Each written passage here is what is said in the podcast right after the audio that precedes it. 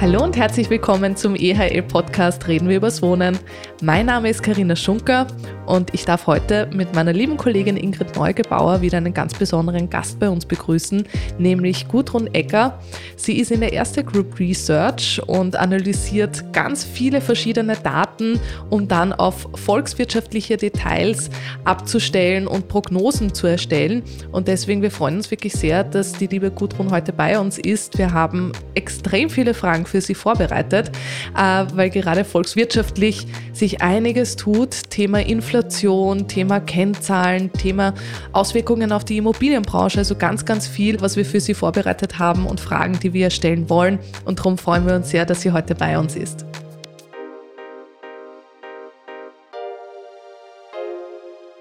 Herzlich willkommen zum EHL-Podcast Reden wir übers Wohnen. Mein Name ist Ingrid Neugebauer. Ich freue mich, heute einen besonders netten Gast bei uns zu haben, nämlich Frau Gudrun Ecker von der Erste Group Research. Hallo Gudrun. Danke für die Einladung. Ich freue mich, dass ich da sein darf bei euch heute. Super.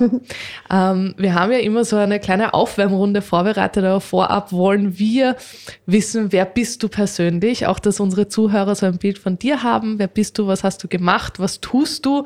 Jetzt noch nicht so ins Detail zu deinem alltäglichen Dasein und Job, sondern vielmehr persönlich. Wer bist du und, und wie kam es dazu, dass du jetzt das tust, was du machst?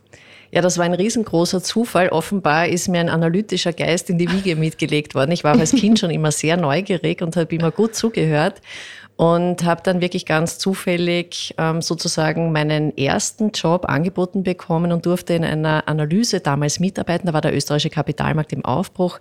Ich komme also aus der Aktienanalyse, mhm. weil ich, wie gesagt, immer sehr neugierig war, viele Fragen gestellt habe und mich auch für Geld interessiert habe. Also ich hatte auch immer ein mhm. Sparschwein, das war auch immer ganz wichtig für mich. Und ja, so hat sich alles ergeben und ähm, ich bin letztlich jetzt gelandet auf der volkswirtschaftlichen Ebene. Also ich mhm. beschäftige mich ähm, ganz intensiv mit der Entwicklung der Wirtschaft, nicht nur in Österreich, auch in der Eurozone.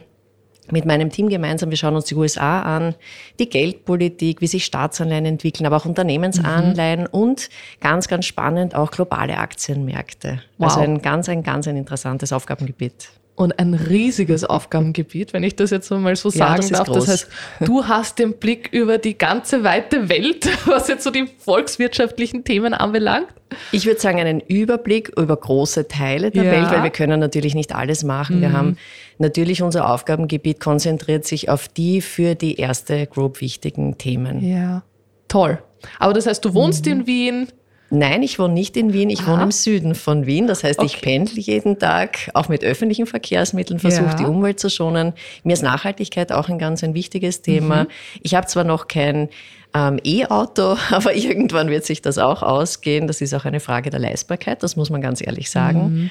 Aber wie gesagt, ich pendle mit öffentlichen Verkehrsmitteln, wohne im Süden von Wien und da geht es mir sehr gut. Toll. Sehr schön. Das heißt, Sehr Speckgürtel schön. von Wien kann man so prinzipiell sagen, oder? Ja, so grundsätzlich gehört es dazu. Grob genau. Also ich bin gerne in der Natur, ich gehe gerne in den Wald, ich habe auch einen Hund. Also das ist schon ganz schön da draußen. Schön. Na, dann klingt das gut vom Wohnort, dass das gut kombinierbar ist, auch für einen Hund, dass er viel Auslauf hat. Ja. Toll. Ingrid, entweder oder Fragen haben wir ja vorbereitet. Ja, du darf oder ich, ich schon starten? Dann mach du. Ich würde die gerne machen. Jawohl. Liebe Gudrun, Tee oder Kaffee? Kaffee. Mhm. Marmelade oder Nutella? Marmelade. Ah, selbstgemacht bevorzugt, nehme ich an. So ist es. Erdbeermarmelade und Marillen. oh, oh, sehr schön. Lieber barfuß oder mit Strümpfen? Barfuß, wenn möglich. Das geht nicht bei allen Je Schuhen. nach Jahreszeit auch Je nach Jahreszeit, richtig. Das passt zur Natur. Ja, im Winter bei Schnee kann man mit Barfuß genau. gut kneipen. ja. Ähm, Achterbahn oder Wasserrutsche? Wasserrutsche. Ja, Splish Splash. Kinoabend oder Konzertabend? Mm, beides gerne. Aha. Okay. Ja, warum Aber nicht? Kultur beides gerne. Beides, ja, ja, durchaus, ja. Ja, okay. Ist es der Bösewicht oder der Superheld, das dir am meisten antut? Superheld. Intelligenz oder Humor? Beides.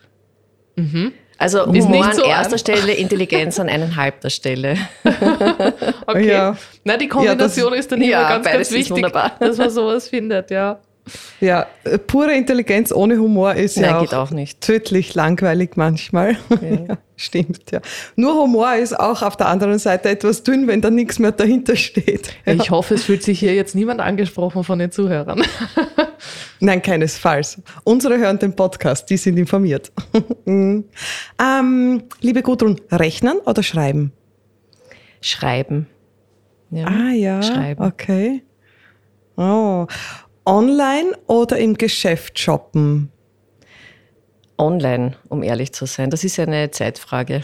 Mhm. Auch Lebensmittel?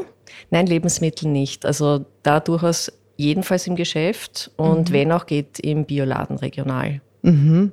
Ja, ja, sehr fein. Das Geld sparen oder lieber ausgeben? Das ist eine schwierige Frage. also man muss sich schon was gönnen, aber grundsätzlich ähm, schmeiße ich Geld nicht mit beiden Händen aus dem Fenster. Also durchaus auch so ein Mittelweg, würde ich sagen. Ja. Mhm. Aber man muss sich schon was gönnen im Leben auch. Sonst macht es keinen Sinn. Man muss das, das Geld auch immer wahr. so ein bisschen in Umkreis es bringen, sage ich dazu. Das Geld ja. muss fließen, ja. Genau. Genau. Denn so lebt die Wirtschaft. So lebt die Wirtschaft. Richtig coole Fragen, Ingrid. Du hast dich da total ins Zeug gelegt, dass ja, wir vielen Dank. wirklich lustige, tolle Fragen haben. Und danke auch dir, liebe Gudrun, dass wir da so ein bisschen ein besseres Bild von dir als Person bekommen haben. Das ist immer ganz, ganz schön für uns, für unsere Zuhörer, weil sie dich ja nicht sehen, mhm. dass sie zumindest so ein bisschen raushören, was bist du für ein Typ. Also liebe Gudrun, die erste Bank Research, von der du kommst, die mag ja jetzt womöglich nicht jeden sofort ein Begriff sein, der nicht täglich mit Volkswirtschaften und Kapitalmärkten zu tun hat. Magst du uns kurz erzählen, was ihr genau beobachtet, was ihr analysiert, woher kommen die Daten? Was ist so ungefähr euer Business bis zur Analyse hinaus? Also wir arbeiten ja grundsätzlich mit Daten, die könnte sich jeder sammeln. Das heißt, das sind öffentlich zugängliche Daten. Da gibt's von der Statistik Austria gute Datenbanken, die österreichische Nationalbank, aber auch die Europäische Zentralbank hat Daten, dann die Europäische Kommission. Also es gibt einfach eine Vielzahl mhm. wirklich von Daten, die jeder, wenn er weiß, wo sie stehen, nämlich auf, auf den Websites runterladen kann und dann analysieren kann. Ja. Wir konzentrieren uns darauf, dass wir verstehen wollen, wie die Volkswirtschaft funktioniert. Das heißt, wir laden mhm. uns BIP-Daten, wie setzt sich das zusammen? Zum Beispiel die Wirtschaftsleistung Österreich, da schaut man sich an, wie hat sich der private Konsum entwickelt, die öffentlichen Ausgaben, mhm. Importe, Exporte, Investitionen. Und aus dem Ganzen ergibt sich dann sozusagen die Wirtschaftsleistung eines Landes. Und da schauen wir uns nicht nur die Entwicklung in Österreich an, also historisch, was hat sich getan, warum hat sich die Wirtschaft entwickelt, also so wie sie sich entwickelt hat, und dann ziehen wir unsere Schlüsse und machen natürlich auch Prognosen für zwei Jahre. Das heißt, wir denken auch in die Zukunft, wie wird es weitergehen. Und das machen wir für Österreich, auch für die Eurozone. Da konzentrieren wir uns auf die vier großen Länder, also Deutschland, Italien, Frankreich, Spanien. Wir schauen uns das für die USA an. Also ganz wichtig sind einmal so die wirtschaftlichen Rahmenbedingungen, dass man ableiten kann, wie werden sich Unternehmen entwickeln, was bedeutet das mhm. für die Aktienkursentwicklung. Aber natürlich ist auch die Wirtschaft wichtig für die Entwicklung der Preise, der Inflation sozusagen. Das ist ja die Entwicklung des Konsumentenpreisindex. Mhm. Und da leiten wir dann ab, was wird die Europäische Zentralbank machen? Wie werden sich Zinsen entwickeln? Ja, werden die steigen? Werden die fallen? Gibt es andere wichtige Aspekte, die man dann noch beobachten muss? Weil das ist ja wiederum wichtig dann für den Wirtschaftskreislauf, wie sich Zinsen entwickeln. Und das ist so unser Aufgabengebiet im Groben. Ja, so gehen wir vor. Mhm, Ganz ja. eine genaue Beobachtung, Analyse. Natürlich muss man sich auch politische Ereignisse wie derzeit den Krieg in der Ukraine, das hat große Auswirkungen auf Energiemärkte. Also es gibt mhm. im Grunde kaum Themen, die nicht für unsere Arbeit relevant wären. Ja, die Corona-Pandemie war ganz wichtig, weil da wurde die Produktion ja plötzlich eingestellt, die Leute mhm. sollten zu Hause bleiben, nicht mehr einkaufen gehen. Das hat alles letztlich Auswirkungen auf die Wirtschaft. Also es ist ein sehr interessanter und abwechslungsreicher Job, den wir da machen dürfen. Also der Datenpool ist ja riesig. Also zum einen sind es statistische Daten von Statistik Austria und diversen europäischen Institutionen und Nationalbank, die das sammeln und dann gibt es auch die politischen Komponente. Also ich nehme an, ihr tut ganz, ganz viel Nachrichten verfolgen und das, Zeitung ja. lesen. Ja, das muss sein. auch wenn man nicht mhm. immer gerne alles lesen möchte. Aber es ist einfach wirklich absolut notwendig, die laufenden Geschehnisse zu beobachten. Mhm. Es ist, können Wahlausgänge relevant sein, wie sich beispielsweise die politische Landschaft in Italien entwickelt, mhm. ähm, um ja. zu wissen, kann Italien Reformen umsetzen, wie wird sich die Wirtschaft da entwickeln, wie werden sich die Staatsanleihenmärkte entwickeln, mhm. ähm, muss Italien hohe Risikoaufschläge gegenüber Deutschland zum Beispiel bezahlen. Also all diese Dinge sind wirklich relevant. Ja. Und die Analyse selbst, die basiert dann so auf Basis wenn-dann-Analysen? Oder, oder gibt es da vielleicht doch wo eine Glaskugel im Keller, wo man kurz nachsieht? Na, manchmal würden wir uns vielleicht eine Glaskugel wünschen, aber so ist das eben nicht. Das ist wirklich eine, eine ganz sorgfältige Arbeit, ähm, Originalquellen im Durchschauen, Datenbanken. Man sieht in den Daten schon sehr viel. Wir suchen nach Zusammenhänge von mhm. einer Datenreihe zur nächsten, um ableiten zu können, wenn jetzt die Inflation steigt, wie wirkt sich das auf den privaten Konsum aus? Zum Beispiel, jeder weiß mhm. ja, wenn die Preise teurer werden, dass die Leute sich vielleicht nicht mehr so viel leisten können. Mhm. Aber natürlich muss man das auch irgendwie übersetzen dann in Prognosen. Da gibt's dann auch Stimmungsindikatoren, wie beeinflusst das jetzt die allgemeine Konsumentenstimmung, das Konsumentenverhalten, wenn alles teurer wird zum Beispiel. Also man muss sich das so vorstellen, dass wir vorwiegend mit Excel und kleineren Datenbanklösungen unsere Modelle gebaut haben. Mhm. Und wenn dann Entwicklungen, wenn, wenn sich die Wirtschaft ganz normal oder die Welt normal dreht, sagen wir so, dann kann man mit Daten und gewissen Annahmen gut Prognosen erstellen. Wenn natürlich unvorhergesehene Ereignisse kommen, wie derzeit der Krieg in der Ukraine, ähm, dann muss man sich schon auch hinsetzen. Wir machen das dann immer so, dass wir eine Expertenrunde bilden und dass wir viel diskutieren, Szenarien entwickeln, wie könnte sich in welchem Zeitraum zum Beispiel eben der Gaspreis entwickeln, ist Gas verfügbar, dann nehmen wir verschiedene Szenarien an und dann berechnen wir ganz konkret Auswirkungen auf die Wirtschaft, ja, auf das Wachstum in einem Land ähm, mhm. und dann natürlich auch auf die Preisentwicklung und Zinsen und so weiter. Also das ist eine sehr komplexe Tätigkeit. Und da setzt man sich dann wirklich in einer Expertenrunde hin und diskutiert auch sehr viel. Mhm. Ja, da brauchen wir, ich sage immer, wir müssen alle Sichtweisen sammeln, mhm. damit wir hier zu einem guten Ergebnis kommen. Aber das heißt, diese Prognosen, die ihr festlegt, du hast gesagt, einen Zeitraum von zwei Jahren in der ja. Zukunft sozusagen beleuchtet ihr da. Wenn da jetzt unmittelbar verändernde, ähm, wie soll ich sagen, Umstände dazu mhm. nennen wir es mal so, adjustiert ihr dann auch unmittelbar diese Prognosen? Also ja. ihr seid eigentlich laufend dran und tagtäglich dran, diese Prognosen auch immer zu adjustieren, neu zu stellen, damit dann auch so dieser Ausblick in zwei Jahren auch immer möglichst realistisch dargestellt ist. Das ist die große Herausforderung. Mhm. Also wir können jetzt ein Beispiel nehmen, zum Beispiel als die Corona-Pandemie in Österreich so richtig angekommen ist, ja, und der Lockdown verhängt wurde, das war im März mhm. 2020, so in den ersten Märztagen, Wochen würde ich sagen. Und Ende März geben wir immer eine Quartalspublikation mhm. heraus mit allen Prognosen. Das heißt, wir hatten hier wirklich ein paar Tage nur Zeit zu berücksichtigen, was es bedeutet, wenn jetzt ein Lockdown verhängt wird und die Leute nicht mehr hinausgehen mhm. oder auch Produktionen nicht mehr reibungslos laufen. Das heißt, mhm. all diese Entscheidungen, auch von Seiten der Politik, von Seiten von Notenbanken, berücksichtigen wir so schnell wie möglich in unseren Prognosen. Das ist mhm. in der heutigen Zeit insofern relevant, weil sehr vieles abhängt von politischen Entscheidungen. Zum mhm. Beispiel auch, ob Russland die Gaslieferungen drosselt, die Preise wieder steigen. Das heißt, wir haben eine Fülle von politischen Entscheidungen, Lockdowns in China zum Beispiel, ja, die Auswirkungen haben.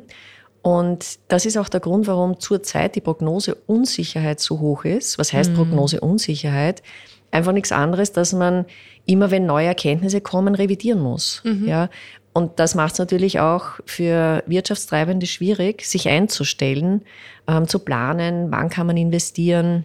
Mhm. Oder auch für Private, kaufe ich mir eine Wohnung, gebe ich Geld für größere mhm. Anschaffungen aus, nehme ich jetzt einen Kredit auf, ist mein Arbeitsplatz sicher. Das heißt, wir leben derzeit in, in Zeiten erhöhter mhm. Unsicherheit, muss man so sagen. Und rückblickend, weil das Beispiel Corona ist, glaube ich, schon sehr, sehr gut in der aktuellen Zeit. Rückblickend, wie habt ihr damals ähm, die Dauer von Corona eingestuft, ganz am Anfang? Weil ich glaube, das ist ja schon eine mitunter die größte Herausforderung gewesen. Wie lange dauert das jetzt auch an? Ja, es war ja total unsicher. Äh, wird sich der Virus weiterentwickeln, verändern? Wird der bestehen bleiben? Wie habt ihr das damals eingeschätzt und wie seht ihr es aktuell? Nur, dass wir jetzt wirklich auch anhand mhm. dieses Beispiels das ein bisschen plakativer darstellen können vielleicht. Also damals wussten wir ja gar nichts ja, über die mhm. Gefährlichkeit des Virus, wie es sich entwickelt. Und natürlich mussten wir dann auch Experteninterviews anhören. Das heißt, mhm. ähm, wir, wir haben Virologen zugehört, was ist ein Virus, wie entwickelt sich ein Virus. Mhm. Und wir sind dann relativ rasch eigentlich dahin gekommen, dass man festgestellt hat, es gibt derzeit eben keine Behandlungsmöglichkeit. Das mhm. heißt, in der ersten Phase wird es darum gehen, die Leute zu schützen, immer wieder in Lockdowns zu schicken, wenn Infektionswellen kommen. Ja. Ähm, das heißt, wir haben das Ganze, den ganzen Prozess zerlegt. Wir sind einmal davon ausgegangen, dass dieser Virus nicht einfach verschwinden wird, mhm. dass der einige Zeit zwei bis drei Jahre durchaus mhm. bestehen wird. Mhm. Und dann haben wir es zerlegt, haben wir gesagt, okay, jetzt gibt es einmal noch keine Behandlungsmöglichkeit, das heißt Lockdown. Und haben die Lockdowns versucht zu berechnen. Was heißt das wirtschaftlich? Das mhm. ist ja im Grunde der größte Einschnitt gewesen, ja. wenn man sozusagen eine Vollbremsung der Wirtschaft hinlegt. Ja, das ist ja sehr ungewöhnlich. Und dann ähm, haben wir eben zuerst versucht, im ersten Jahr diese Lockdowns zu berechnen. Dann ist schon absehbar gewesen, es wird relativ zügig eine Impfung geben. Und dann muss man, dann haben wir umgestellt rein von den Lockdowns auf Infekt wir haben die Infektionswellen einfach ununterbrochen. Wir haben jeden Tag die Infektionsdaten wirklich beobachtet, mhm. runtergeladen und geschaut, wann wird wieder welche Entscheidung getroffen werden. Also man lernt mhm. ja auch dazu, wie die Politik vorgeht. Und dann wussten wir, der Gradmesser wird die Belegung in den Intensivstationen der Spitäler sein. Die Gesundheitsversorgung muss aufrechterhalten mhm. werden. Das heißt, wir mussten auch da immer wieder den Blickwinkel auf die Pandemie, was heißt das konkret für unsere Arbeit ändern. Ja? Mhm. Also zuerst einfach den Ausfall der Wirtschaftsleistung rechnen, dann einen gewissen leichteren, moderateren Ausfall, ja, weil eben die Intensivbettenbelegung sichergestellt werden muss, jetzt auch für, für andere Krankheiten. Und dann irgendwann war klar, wenn es eine gewisse Immunität gibt, ja, dass man hier lockerer damit umgehen wird im Sinne jetzt der Auswirkungen auf die Wirtschaft. Mhm, ja, da muss sich mhm. jeder selber mhm. schützen und, und da sind wir jetzt irgendwo. Aber ich meine, es ist, wir haben uns damals auch gedacht, der Virus wird wahrscheinlich nicht mehr weggehen. Wir werden irgendwann mhm. lernen müssen, damit zu leben. Für uns war relevant, wie lange ist die Wirtschaft stark beeinträchtigt dadurch. Mhm. Ja. Mhm. Und wie stark wird sie in Summe beeinträchtigt und wie hoch sind dann diese Catch-up-Effekte, also diese die Effekte, dass man wieder ab Nachholeffekte, danke, ja. Und das ist ganz wichtig, was du sagst, weil im Grunde ist die hohe Inflation, die wir heute sehen, mhm. zu einem großen Teil auf Corona zurückzuführen. Ja, das müssen wir wissen. Es hat, also das sagt man jetzt in der Volkswirtschaft, einen Angebots- und nachfrageseitigen Schock gleichzeitig gegeben. Das heißt, ähm, zuerst ist niemand rausgegangen einkaufen mhm. und es ist auch nicht produziert worden. Relativ schnell hat die Industrie weitergearbeitet, aber es hat so viele Aufträge gegeben, dass die Nachfrage so groß war, dass das Angebot nicht mithalten konnte. Und das ist der Grund, mhm. warum wir in den Lieferketten Engpässe haben, Produkte nicht so durchgehen, die Preise so teuer sind. Mhm. Und das hat wirklich, das sind Nachwirkungen noch aus der Corona-Pandemie zu einem großen Teil, ja ähm, wo einfach diese höheren Preise von den Rohstoffkosten über die Zwischengüter bis hin zu dem Konsumenten durchtransportiert werden. Ja. Ähm, und deshalb müssen wir einfach davon ausgehen, dass die Inflation jetzt noch einige Zeit auch hoch bleibt. Ja. Oh, das ist schon einer der ganz wichtigen Fragen, die uns für heute auf der Zunge gelegen ist. Ja, also wir können uns darauf einstellen, dass die Inflation weiterhin hoch bleibt. Dann Okay. Es wird noch einige Zeit dann, sagen wir, dann hoch bleibt. Also die, bleibt noch, ja. Es gibt ja das Ziel von 2% Inflation, das nennt man Preisstabilität. Aber derzeit muss ich sagen, also heuer und auch ins nächste Jahr hinein werden die Werte da noch drüber liegen. Ja, mhm. über den 2%. Also die Teuerung wird noch ein bisschen an, andauern. Dann stellt sich als nächster die Frage, ob die Gehälter in diesem Rahmen mitwachsen werden. Denn dann wäre das verfügbare Einkommen gleich hoch und man könnte ein Wirtschaftswachstum dahinter legen. Ist das richtig? Also was wir heute klar sehen, ist, dass die Inflation viel höher ist, ja, wie das Lohnwachstum. Das heißt, wir haben reale Einkommensverluste, so sagt man dazu. Das heißt, mhm. man kann sich weniger ähm, leisten. Die Erwartung ist, und das ist eigentlich in Österreich meist so, dass die Inflation des Vorjahres als Basis für die Lohnverhandlungen dient. Ja, und das wird auch dann im kommenden Frühjahr oder man immer die, das, je nach Branche gibt es ja unterschiedliche Zeitpunkte, wann Lohnverhandlungen äh, passieren. Und da wird man sich sehr wohl die Inflation anschauen, die vom letzten Jahr, dann sich überlegen, wie entwickelt sich es weiter. Ich gehe davon aus, dass es wirklich gute Lohnabschlüsse geben wird. Ob das ausreicht, aber diese Teuerung abzufedern, ob das wirklich im Ausmaß der Inflationsrate, die wir jetzt gesehen haben oder die wir derzeit sehen, erfolgen wird, das kann ich nicht sagen, weil da wird es natürlich heftigste Diskussionen geben. Möglicherweise entscheiden sich auch Firmen dazu, einen Teuerungsausgleich zu machen, das heißt die Löhne anzuheben um einen gewissen Betrag und zusätzlich Einmalzahlungen anzubieten. Mhm. Ja, das ist meist in Phasen, wo die Preise so stark steigen, der Fall. Mhm. Aber das, das ist wirklich schwer abzuschätzen, wie stark die Löhne angehoben werden. Aber sie müssen angehoben werden, deutlich. Ja. Mhm. Und Thema Inflation, EZB. Ich meine, da, da versucht man auch immer so ein bisschen zu steuern, diesen Mechanismus zu nutzen. Wie steht das jetzt unmittelbar im Zusammenhang und wie war jetzt so die, die letzte Reaktion von der EZB in eurer Sicht?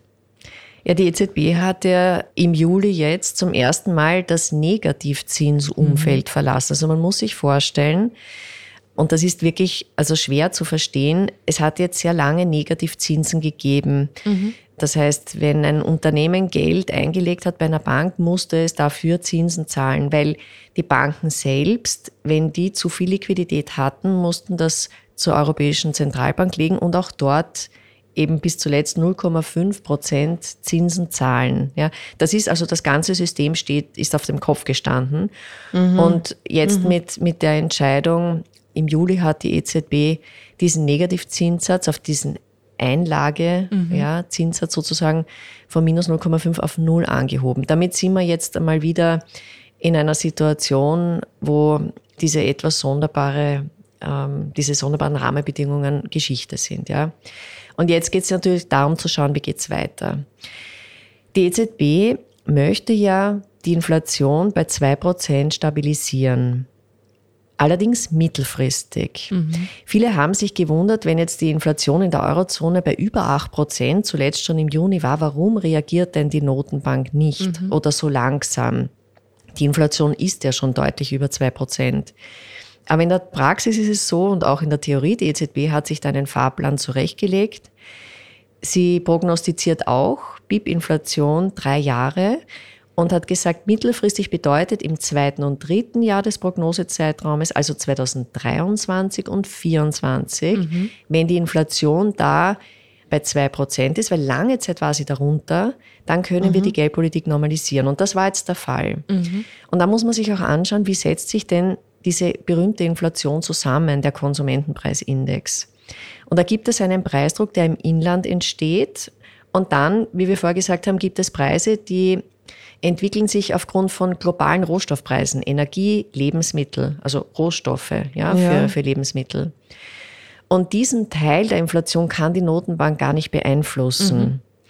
Und derzeit ist es schon so, dass der inländische Preisdruck, sagen wir grob circa ein Drittel der gesamten Inflation ausmacht. Ja, das heißt, die EZB kann einen gewissen Teil dieser Inflation mit der Gestaltung ihrer Zinsen versuchen zu bekämpfen. Vor allem dass die Leute auch Sicherheit haben, dass die Inflation nicht auch in den kommenden Jahren mhm. so hoch ist. Ja, also deutlich über zwei Prozent.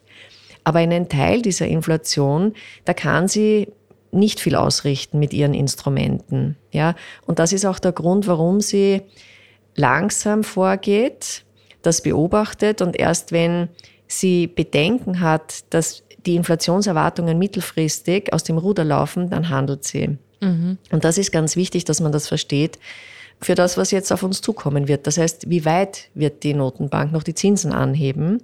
Das wäre meine Frage gewesen. Ja, das ist also sozusagen, wenn man weiß, dass sie auf diese mittelfristigen Prognosen schaut, dann, dann kann man sich jetzt überlegen, sie wird im September wahrscheinlich die Zinsen noch einmal anheben, mhm. vielleicht noch einmal im Oktober.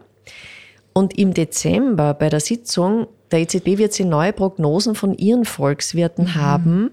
Und dann wird sie auch den Fokus verschieben auf die Jahre 24 und 25. Mhm. Und dann wird die Inflation sehr wahrscheinlich für diese Jahre bei zwei Prozent stabil sein. Das heißt, die EZB könnte dann eine Pause machen und Aha. die Zinsen nicht weiter anheben. Ja, mhm. das heißt, man muss auch wissen, da, da ändert sich mhm. ein Fokus. Und was auch natürlich ganz wichtig ist, ist, wir müssen beobachten, wie die Wirtschaft sich weiterentwickelt, denn durch die hohen Energiepreise mhm. Und die stark gestiegene Inflation gibt es Abwärtsrisiken. Das heißt, wenn die Wirtschaft in das vierte Quartal hinein schwächer wird, und man auch annehmen muss, dass im kommenden Jahr die Wirtschaftsleistung schwächer ist, deutlich schwächer wie heuer, mhm. das wäre mit ein Grund, warum die EZB sagen könnte, sie macht dann eine Pause. Das heißt, wir rechnen nicht so wie den USA damit, dass die Zinsen sehr rasch ähm, auf Niveaus steigen von drei, vier Prozent. Davon gehen wir nicht aus. Ja, sondern mhm. jetzt einmal eher so auf ein Prozent und dann eine gewisse Pause und dann, wenn, wenn alles gut geht, sich alles gut entwickelt, die Wirtschaft, dann vielleicht im kommenden Jahr noch einmal kleine mhm. Zinsschritte. Mhm. mhm. Das das ist jetzt eine sehr, sehr wertvolle Information, auch für alle, die sich überlegen, künftig eine Wohnung zu kaufen ja. oder die auch schon Kreditfinanzierungen laufen haben. Ja. Ja, die, die schon Kredite finanziert haben, Fixzinskredite, die betrifft das ja nicht, weil die haben sich einen Zinssatz gesichert. Sind gesichert, ja. Aber alle, die einen Kredit haben mit variabler Finanzierung, die bekommen jetzt ein bisschen ähm, größere Zinszahlungen zu spüren. Ist nicht dramatisch, aber man muss wissen, dass die Zinsen doch ein bisschen steigen, ja ein bisschen steigen und dann aber auch nur für eine gewisse, jetzt schon absehbare Zeit. Ähm, wir rechnen, ja, also ich glaube, was wichtig ist, ist, dass wir jetzt nicht damit rechnen, dass es ganz schnell sehr teuer wird, einen mhm. Kredit zu nehmen. Ja, es wird teurer, aber man braucht sich jetzt, es, es ist ja immer noch, wenn wir jetzt von einem Referenzzinsniveau sagen wir von eineinhalb Prozent auf mittlere Sicht bis maximal zwei Prozent ausgehen, ist das ja immer noch im historischen Vergleich mhm. ein niedriger Wert. Ja, das heißt, das ist immer noch ein moderates Zinsumfeld. Mhm. Ich glaube, das ist eine ganz, ganz wertvolle Information, dass wir die letzten Jahre durchwegs ein bisschen verwöhnt waren. Ja. Kannst, kannst du das so bestätigen oder wie ist da deine Ja, Ansicht? also das ist natürlich, war das ein, ein sehr außergewöhnliches Umfeld, mhm. das mit der Finanzkrise begonnen hat, dann die Staatsschuldenkrise, dann natürlich die Corona-Pandemie. Also die letzten zehn Jahre, das, das war sehr außergewöhnlich, ja. Mhm. Und durchaus auch verzerrt durch dieses Negativzinsumfeld, ja. Also das ist ja auch nichts, was nachhaltig ist. Ich meine, da haben wir uns auch in einer sehr schwierigen Lage befunden, auch wirtschaftlich. Also es ist schon gut, wenn es wieder ein bisschen normaler wird. Mhm. Und selbstverständlich ist das so, dass vielleicht viele Unternehmen sich auch daran gewöhnt haben, mhm. ja, und sich wieder jetzt daran gewöhnen müssen, dass es doch Zinsen gibt. Mhm. Für Sparer bedeutet das natürlich auch, dass es auch auf Sparbücher wieder Zinsen geben wird. Die werden jetzt auf absehbare Zeit sicherlich nicht über die Inflation steigen, mhm. ja. Mhm. Aber dennoch ist, ist, also muss man sich wieder jetzt an, an eine gewisse Normalität dann auch im, im Bereich der Zinslandschaft ja. gewöhnen, ja. ja. Aber man hat Zeit. Mhm. Es wird also moderat gehen, also die Anpassungsprozesse nicht von heute auf morgen. Mhm. Sehr interessant. Ganz viele wertvolle Informationen auf einmal. Das muss man auch einmal ein bisschen verarbeiten und sacken lassen. Aber Gott sei Dank kann man ja unseren Podcast mehrmals anhören, dass man sich dann noch einmal so ein bisschen besseres Bild davon machen kann, von, von diesem gesamten äh, und großen Ganzen, was du gerade eigentlich geschildert hast. Vielleicht wollen wir jetzt so in Richtung Immobilienwirtschaft noch einmal eintauchen. Ja, ja, unbedingt. Die Immobilienwirtschaft hat ja in den letzten Jahren eigentlich eine sehr, sehr positive Entwicklung hingelegt. Die Auftragsbücher waren voll, es wurde viel gebaut, es wurde viel angemietet und gekauft. Ähm, jetzt interessiert mich so ein bisschen der Kontext. Wie groß oder was macht die Immobilienwirtschaft so in der gesamten österreichischen Wirtschaftsleistung aus und, und wo sind dort diese Zusammenhänge zu spüren? Also die Bauwirtschaft, sagen wir so, ist natürlich ein wichtiger Wirtschaftsfaktor. 2021 waren das circa siebeneinhalb Prozent von der gesamten Bruttowertschöpfung ja, mhm. in Österreich. Also das ist schon ein großer Wirtschaftszweig. Einiges, es gibt ja. natürlich verschiedene Bereiche, nicht den Tiefbau, den Hochbau. Und ähm, für uns hier sicherlich interessanter ist natürlich gerade auch der Wohnbau. Mhm. Wird sich das mhm. entwickelt? Was wir beobachten ist, dass natürlich in den letzten Jahren war das auch ein sehr beliebtes Anlageinstrument, ja, sich Wohnungen zu kaufen, ähm, da zu investieren. Und jetzt muss man sagen, es ist sehr viel gebaut worden an Wohnungen, ja. Und mhm. jetzt wird es natürlich ganz spannend, wie entwickelt sich Angebot und Nachfrage. Die Auftragslage ist gut, nach wie vor. Es wird auch weiterhin viel gebaut. Aber was man schon mhm. merkt, ähm, ist, dass die Stimmung durch diese allgemeine Verunsicherung, die wir ja besprochen haben, und die hohen Preise, die steigenden Zinsen, die hohen Energiepreise. Also die Stimmung, die trübt sich ein bisschen ein bei den Konsumenten. Und da muss man jetzt natürlich beobachten. Das heißt, es könnte schon sein, dass auch im Bereich des privaten Wohnbaus einmal so eine Stabilisierung, nicht diese weiteren Preisanstiege, sondern dass es irgendwann zu einer Stabilisierung kommt. Wir haben ja in Österreich mittlerweile eine Überbewertung der Preise am Immobilienmarkt. Es sind ja nicht nur die Grundstückspreise gestiegen, auch die Baukosten sind mhm. gestiegen. Also das ist schon eine sehr dynamische Entwicklung gewesen. Und jetzt mit den ganzen Rahmenbedingungen, die ähm, Lieferverzögerungen teilweise, es ist ja nicht alles Baumaterial verfügbar sofort, die Preise mhm. sind gestiegen, allgemein mhm. die Inflation, die Zinsen steigt. Also hier wird es wahrscheinlich einmal eine Stabilisierung geben bei den Preisniveaus. Und das ist jetzt vielleicht auch einmal eine neue Situation. Ja, aber mhm. im Großen und Ganzen ist, sind die Auftragsstände einfach noch da. Die werden vielleicht auch langsamer abgearbeitet, weil es ja einen Facharbeitermangel gibt oder mittlerweile einen breiten Arbeitskräftemangel sogar. Mhm. Also ich, wir erwarten jetzt keinen Einbruch in der Bauwirtschaft, gar nicht. Ja? Mhm. Aber eine, eine gewisse Verlangsamung könnte eintreten. Mhm. Das ist wahrscheinlich. Das, ja. das heißt zusammengefasst, diese starken Preisentwicklungen der letzten Jahre, die werden uns jetzt in den künftigen Jahren wahrscheinlich nicht begleiten, äh, sondern mehr eine Seitwärtsbewegung. Davon würde man jetzt einmal ja. ausgehen. Ja, mhm. das wäre also plausibel, ja. Mhm. Mhm. Jetzt gibt es auch ganz, ganz viele Branchen, die ganz nah auch mit der Immobilienwirtschaft verknüpft sind. Ich denke da jetzt zum Beispiel an die Finanzindustrie oder Finanzierung zum Beispiel, Import, Export und diese Sachen. Kann man dort etwas herausmessen? Wie groß ist es oder wie gut ist es verlinkt? Wie, wie hoch mhm. ist der Anteil am Gesamtbankengeschäft für Einzelwohnungskredite wahrscheinlich nicht so groß in Summe, aber dürfte dann doch was ausmachen? Nein, das ist gar nicht so klein, ja, aber ich habe jetzt keine Zahlen im Kopf. Natürlich ist die Finanzierung von Wohnimmobilien auch ein, ein durchaus ein, ein substanzieller Teil der Kreditvergabe. Ja, das ist schon ein ganz wichtiger Teil.